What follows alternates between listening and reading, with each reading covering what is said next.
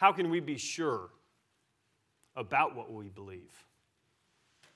Because belief itself is not proof of the truth that we say we believe. There's a huge distinction between subjective certainty, what I believe to be true, and objective truth, what actually is true. Something that Jessica and I talk about all the time are so many things that we believed when we were children just because we were told them, and then we believed they just have to be true.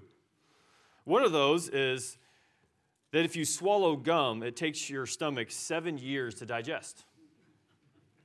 Someone told me this, and I believed until probably about six years ago that was true. I believed that you actually could mail your plate of food to China. There was an actual address. We believed that sitting too close to the TV would actually make you go blind. I continually tell my kids stand back from the TV. You can't swim for an hour after you eat. Going outside with your hair will automatically give you a cold. That's not actually how it works. What are some of the folklores that you had to disremember because someone once told you that they were true? Well, this morning we are going to be speaking about the deep truths of Scripture. And unlike what we were told as we were children, what God tells us, what God reveals to us in His inerrant and infallible Word, is the truth. It is what is going to happen. It is what has happened. Because it is a revelation of Himself, and He is the God of truth. Jesus, just a few chapters ago, said, I am the way, the truth, and the life. And what's here before us this morning, the truth that Jesus is telling his disciples in John 16 is that only God, it is only God who can reveal himself to his people. It is only the interpersonal working of the Holy Spirit that any of us actually believe the truth. As Augustine once said, God works our faith, acting in a miraculous way in our hearts in order that we might believe. On September 7th, we will begin our Children's Catechism Club again. We'll be re kicking it off. And for some of you who don't know what Catechism Club is, it's where we catechize our children. We teach them the truth of our holy religion through question and answering. We ask them the question, Who made you? And the answer is God. The question number two What else did God make? God made all things. Question number three Why did God make all things? And the answer for his own glory. Luke and Joel, you better be able to answer all three of those. There are 145 questions, all of them with a similar answer. And our hope and our prayer and why we teach and catechize our children is so that they know the truths of Scripture. Our catechism is a systematic theology, it's an organization of the truths that we find in Scripture. And our hope and our prayer is that we teach these truths to our children so that at some point in their life, they might be able to answer those questions. That at some point in their life, when they're older, they can hear those questions and there be an automatic response Who made me? God did. This is our hope, this is our prayer.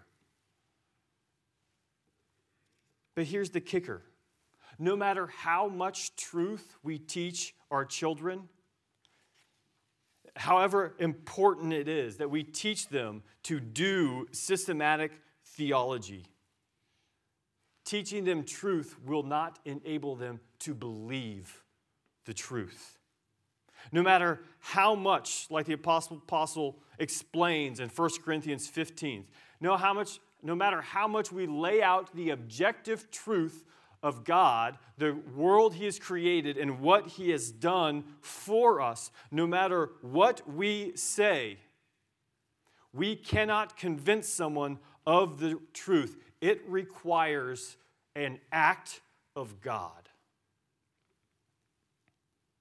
Our confession says that by His word and spirit, He calls out humanity out of the state of sin and death, which they are by nature, to a grace and salvation through Jesus Christ, by enlightening their minds spiritually and savingly to understand the things of God, taking away their heart of stone and giving them a heart of flesh, renewing their wills, and by His almighty power, determining determining them to, to which is good and drawing them to Christ freely by his grace. This is why every Sunday, as I'm about to pray, this is why every Sunday I pray that God might work a miracle that there is nothing that I can say or anyone can say behind this desk that will change a heart. No matter what I say, no matter how much proof and fact that I give you, unless the Spirit works in your hearts, you will never believe in Jesus Christ. It takes an act of God. And if God has not acted in your life, you cannot and will not believe in the gospel. If you have believed in Jesus Christ, that He is the only hope of your salvation, and you believe that He is the Messiah from God, we should rejoice because God has performed a miracle in your life. He has taken what is dead and made it alive. And what I want us to look at particularly this morning is how God the Spirit, who comes from God the Father and God the Son, comes and guides us in, as he says, all truth. And as Paul says in Ephesians 1, this is to the praise of his glorious grace, which he has blessed us in the beloved. Today, as Greg read the passage, we see this great truth. It's bookended. God the Father, through God the Son, by the power of God the Holy Spirit, has planned, accomplished, and applied our salvation. That we are saved is a work and a miracle of God. That's where we're going. And this morning, I want us to see two primary, two things of these three.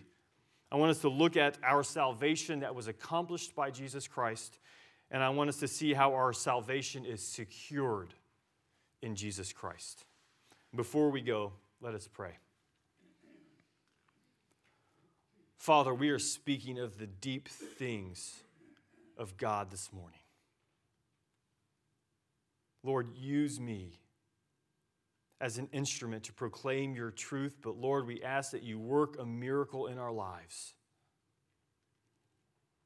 We ask that your spirit will revive us, will draw us back out of our sin that leads to death, and will present us perfect and pure in Christ. Lord, may this be what this church is about. That without Christ, we are and have nothing. But Lord, that you are keeping us, you are holding us fast through the power of your Spirit for the glory of your own name.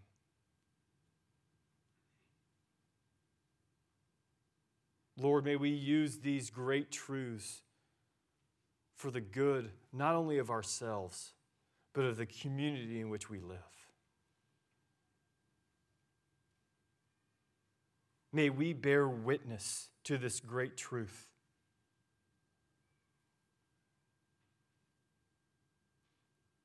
Father, we ask that you draw near to us. We lift up Jonathan Pence and Miss Mary Elizabeth and Penny Gardner and John Michael Atkinson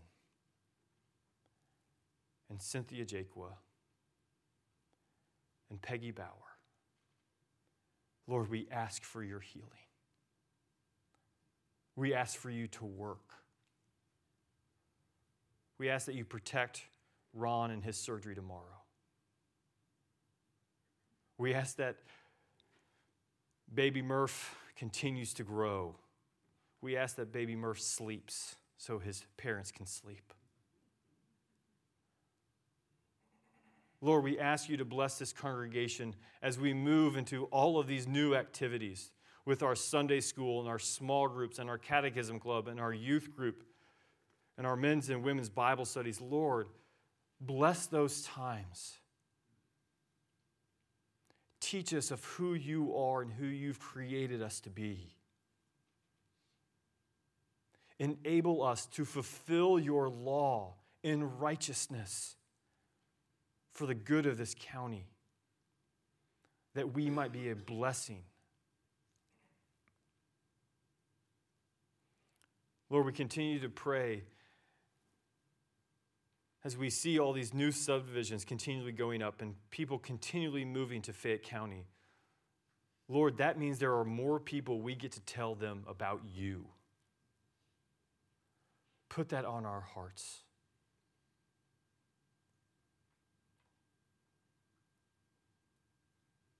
Lord, we pray for our country, for our president and our vice president. May you bless them.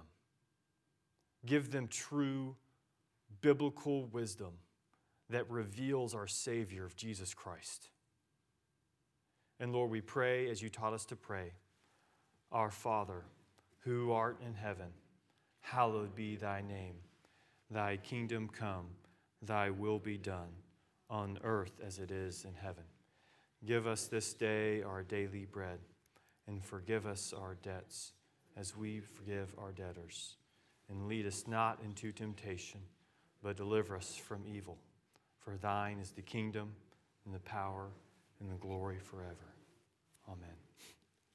Read with me John 16, verse 4, beginning in the first part of verse 4. But I have said these things to you that when the hour comes, when their hour comes, you may remember that I told them to you. I did not say these things to you from the beginning because I was with you. I must confess that I've done you a disservice. We've been in the upper room discourse for over five weeks, and there's something that I have yet to tell you, and there's something that I have yet to address. This text isn't written to you.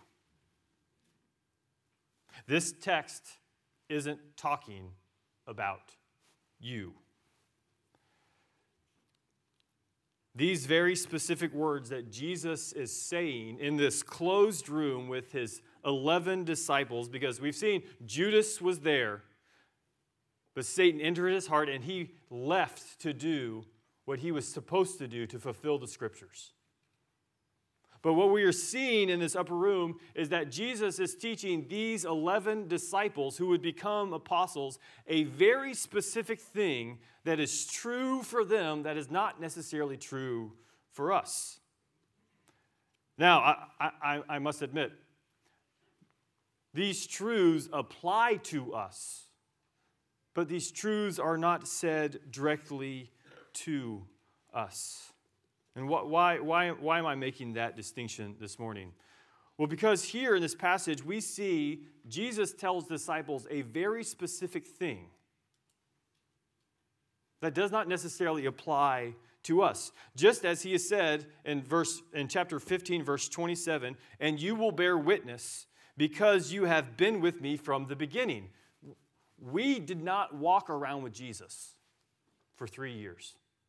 Jesus did not come to our workplace and say, "Go turn in your resignation and follow me." And then he has said very specifically to his disciples, the Holy Spirit is going to work through you, and you also will bear witness.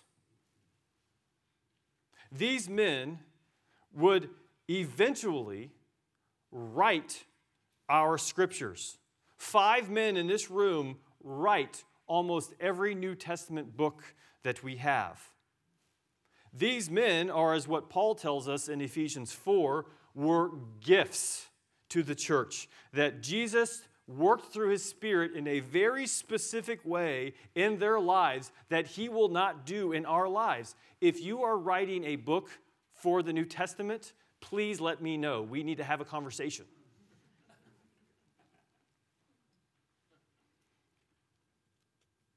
All of these men would eventually die. Church history tells us. Because they were preaching the gospel of Jesus Christ. They were fulfilling, as we see in Acts 1, they were fulfilling the Great Commission. And this does have implications for our lives. But if we don't address the fact of the matter that Jesus is telling something very specific in their lives, we miss what Jesus is actually trying to say. And I want us to see what Jesus is telling these disciples so that we can understand what he wants us to hear. 12% of all gym memberships happen in January. All gym memberships are closed. Oh, sorry, 50% of gym memberships are closed by June. Primarily, most studies have shown people quit the gym because of lack of motivation. One website said people frequently sign up for a gym membership because they feel good. There's a surge of motivation. They've talked to a friend, they've had an encounter that it changed their life, and it sparks this new interest that I want to go to the gym. But here's the problem they typically go too hard too quickly. They go for two or three weeks and then they start feeling tired and sore. Then they feel limited. Then they feel overwhelmed. And then they quit going to the gym. And here's what this website presents as a solution. For starters, you should make sure that you set healthy expectations. Understand that this is a long term commitment, not a short term burst. And when you start going to the gym, Push yourselves, but do not over exhaust or over exert yourselves. Jesus has had real expectations for these disciples. He discloses to them, There are many things that I have wanted to tell you, but you weren't ready because you would have been burned out. For three years, they walked with him. They slept in the same places that he slept. They ate the same things that he ate. And now he is telling them, There are some things that I have not told you from the beginning because I was with you and because you weren't quite ready. And now he is telling them. Jesus is telling them they are, they are ready. And they have to be because he is leaving. They will be ready to accomplish what God has chosen them to do, but it's not because of anything that they are or anything they have done. They are ready because he will send them the Helper, the Holy Spirit. And this is what he says in verse 5 But now I am going to him who sent me, and none of you asked, Where am I going? But because I have said these things to you, sorrow will fill your hearts. Nevertheless, I tell you the truth. It is to your advantage that I go away. For if I do not go away, the Helper will not come to you. But if I go, I will send him to you. This is the why to where he is going. And we, we, we must understand what is Jesus saying here in verse 5? None of you asked, Where are you going? Who remembers? Who, who's already asked this question? Peter asked this very question. And he wasn't the only one. Thomas asked this specific question Jesus, where are you going? And now there's three ways we can try to understand this. Is this a contradiction in the scriptures? Has Jesus really forgotten that they have actually asked this question?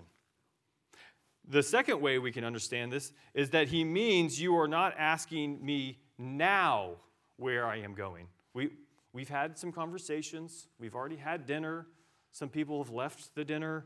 Now they're just not asking where he's going. Or there's the third reason. What he means is that you have not been asking where I'm going for the right reasons. Now, how, how can we answer questions like this? Well, I'm going to tell you the, the, first, the first option is a bad option. This Jesus has just described himself as the truth. My guess is he's not getting it wrong now. So, how can we answer these between these other two options? That he is asking that you are not asking it now, or that you are asking for the wrong reasons. And I believe the text actually reveals to us this question. They've been asking this question because their hearts are full of sorrow. And that's okay, right? That's okay that when we lose somebody, we show sorrow. I've been to more funerals in the last five years than over my entire life. And at those funerals, we mourn together because we have lost someone. And this is good and this is proper.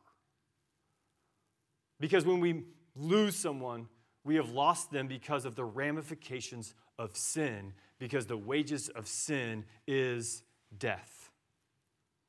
But at the exact same time, we show sorrow over our loved ones. Paul tells us that we should be encouraged and build one, one another up because of where they are going. And what Jesus is revealing is the why of the where, or put probably better, he's explaining where he is going, and that answers the why he is going there. The disciples have only been concerned about where Jesus is going because that means he's leaving them. And then unfortunately, that reveals in the disciples' heart, they don't care about what Jesus is going to do. They only care about what they want Jesus to do. But Jesus gives them, in the, the, the best way I can explain this passage, Jesus gives them the clear eyes full hearts can't lose reason why. I tell you the truth, it is to your advantage that I am going away. He has told them this 14 times in this gospel that he is going to the Father, the one who sent him. And wrapped up in this explanation is the importance of why he is going. Why did the angel tell Joseph to name Jesus, Jesus, because he was going to save his people from their sins. The where he is going, what's wrapped up in that destination, is that he is going to the cross as the sinless Son of God. He is going to the cross to be a propitiation for sins, and this is the pinnacle of his saving work. Jesus told his disciples, For even the Son of Man came not to be served, but to serve and to give his life as a ransom for many. In Jesus' going to the Father, encapsulated in that is his death, that he would become our just payment for our sins that he would defeat our enemies, that he would set us free, that he would reconcile us to the Father, that he would unite us to himself, and that everything he has accomplished now becomes ours. This is why it is to their advantage. Because if Jesus does not go to the Father, Jesus doesn't go to the cross, and Jesus doesn't raise from the dead.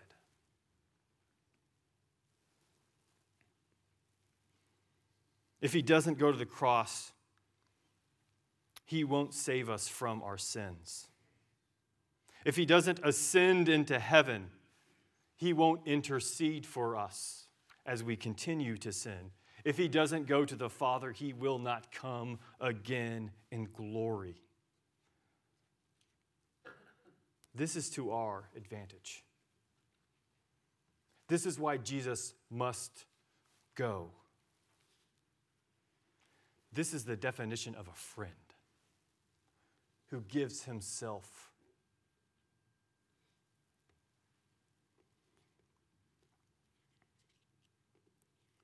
This is the point of the last 15 chapters of the book of John.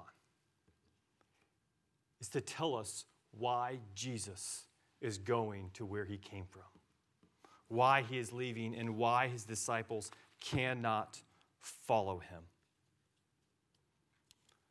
because Jesus has accomplished. Jesus has accomplished our redemption. This is what he is telling his disciples. This is what they have gotten wrong. But he doesn't scold them, he doesn't come down hard on them. He tells them this is something that you do not know, but you will remember. Everything that I came to do, I will accomplish on your behalf. That is why I'm going away. But Jesus says more. There's even better news. Because not only will Jesus accomplish our salvation, but Jesus will also secure our salvation. What Jesus is focusing his disciples upon is the work of God the Holy Spirit and what He is about to do in the lives of these disciples. Jesus is telling them of the eternal benefit of what God the Spirit will accomplish in His name when He leaves. It is the Holy Spirit who will succeed in progressing God's story of redemption in this world. And this is what he says I tell you the truth, it is to your advantage that I go away. For if I do not go away, the Helper will not come to you. But if I go, I will send him. And when he comes, he will convict the world concerning sin and righteousness and judgment.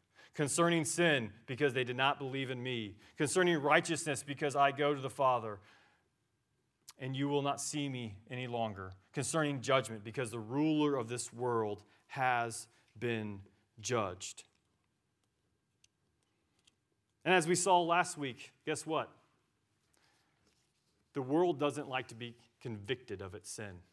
This was exactly what Jesus said twice. They hated me. They're going to hate you because they hated me, and they hated me because I revealed to them their sin. And then we see here in chapter 16, he says the same thing, except it is now God the Holy Spirit that will convict the world of its sin through these disciples. And as we saw last week, we saw how the world hated these disciples. You can look through Acts chapter 3 through 7 and see how the world hated his disciples. But here, Jesus is telling these disciples something very specific and the reason I, am I'm harping on this idea of these specific disciples is because what Jesus has just said happens in Acts chapter 2. Jesus says, The Spirit will convict the world. Who does Peter preach to in Acts chapter 2? Men from every nation. He preaches to Medes and Mesopotamians and Judeans and Cappadocians and Asians and Egyptians and Romans and Arabians. Everything that Jesus promised happened with these disciples. The Spirit used the disciples to convict the world of its sin. And we also see that what Jesus says, that the Spirit through the apostles would convict the world concerning its sin. What does Peter say in Acts 2 23? You crucified and killed Jesus because you are lawless men. Their sin was that they rejected God's Messiah. There might have been murderers there. There might have been people who lied there. But the quintessential sin of all humanity is if you reject God's Messiah. And this is what the Spirit said that these men had done.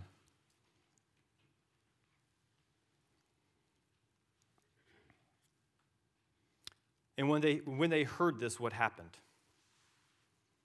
We see one of the best biblical, definitions of how the Spirit convicts people of their sin. They were cut to the heart, and they said to Peter and the rest of the apostles, Brothers, what shall we do?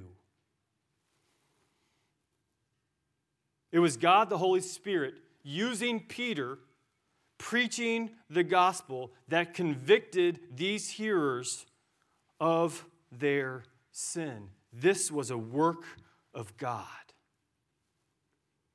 He revealed the truth, objective truths, and then he pierced them to their hearts. He performed a miracle on the day of Pentecost. The holy advocate, the holy helper, revealed the grace of God because here's what the grace of God looks like it doesn't just convict people of their sins and leave them there.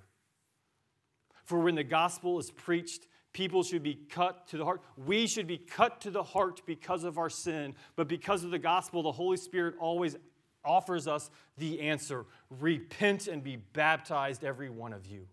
In the name of the Father, and the Son, and the Holy Spirit.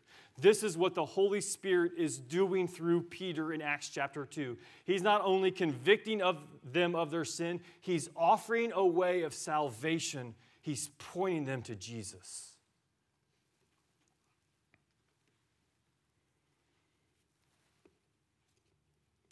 And they would either turn from their sins or the world would just hate them more. Because the world hates hearing about its own sin.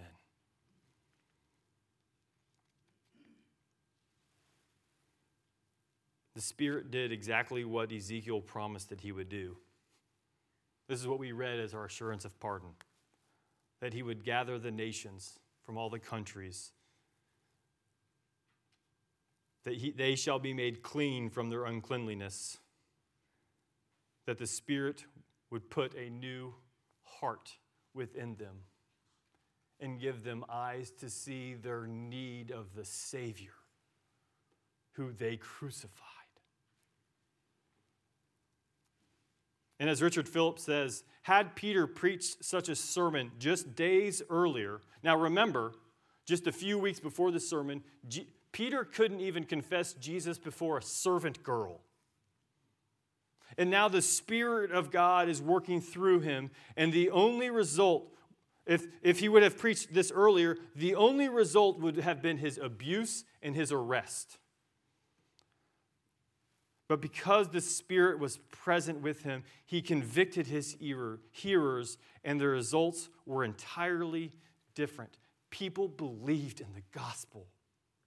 Not because of Peter, but because this power of God working through the proclamation of the gospel.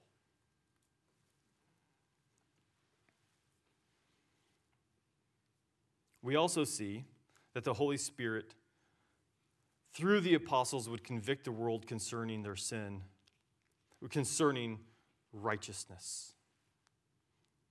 And what we see here in verse 10 concerning righteous, because I go to the Father and you will no longer see me. This is, this is what I talked about earlier. This is the accomplishment that Jesus has done on our behalf.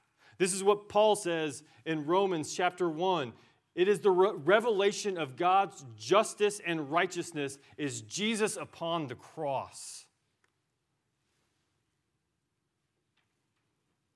God the Holy Spirit convicts the world of its righteousness by revealing who Jesus is and what he has done for them.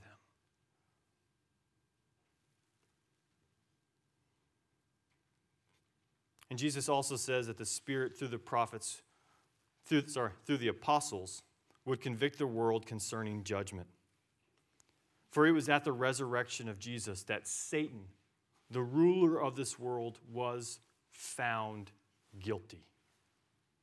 For Paul tells us in Colossians 2, verse 15, he, at his resurrection, he disarmed the rulers and the authorities and put them to open shame by triumphing over them in Christ.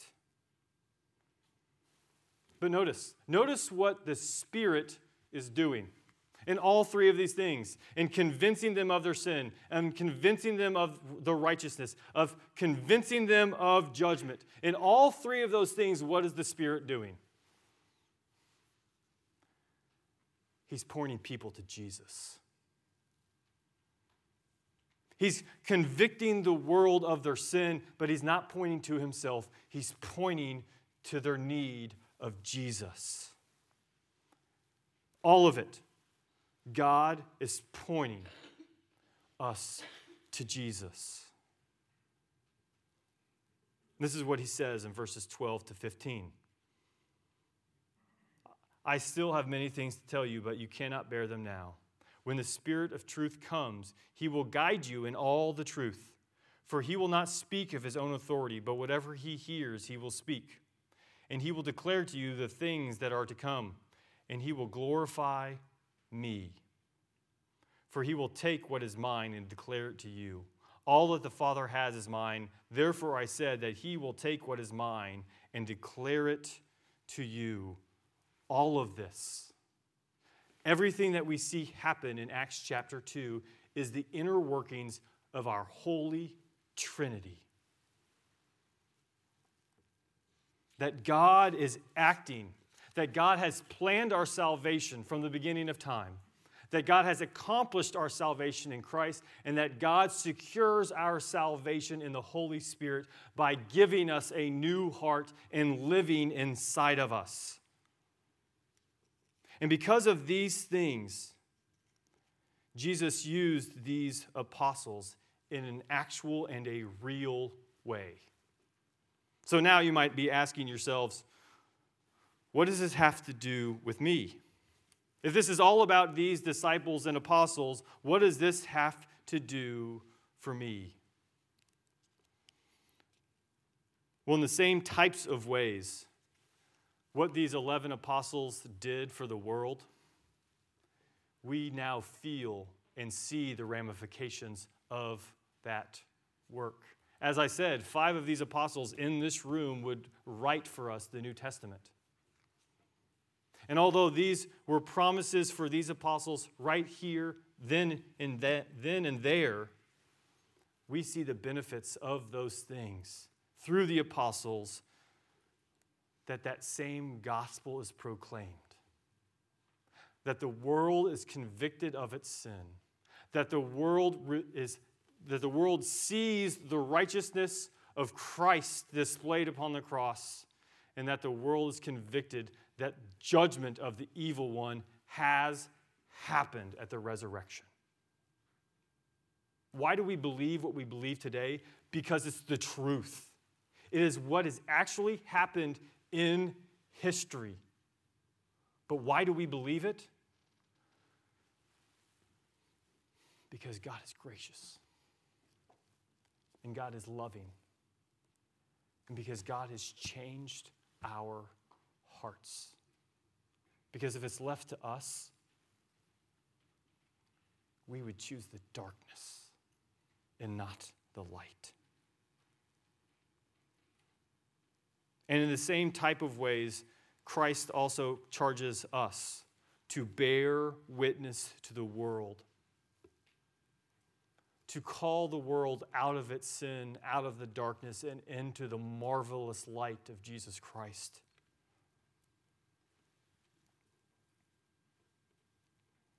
And sometimes we need to be convicted of our own sin. And sometimes we need to be reminded of the righteousness of God for us in Christ.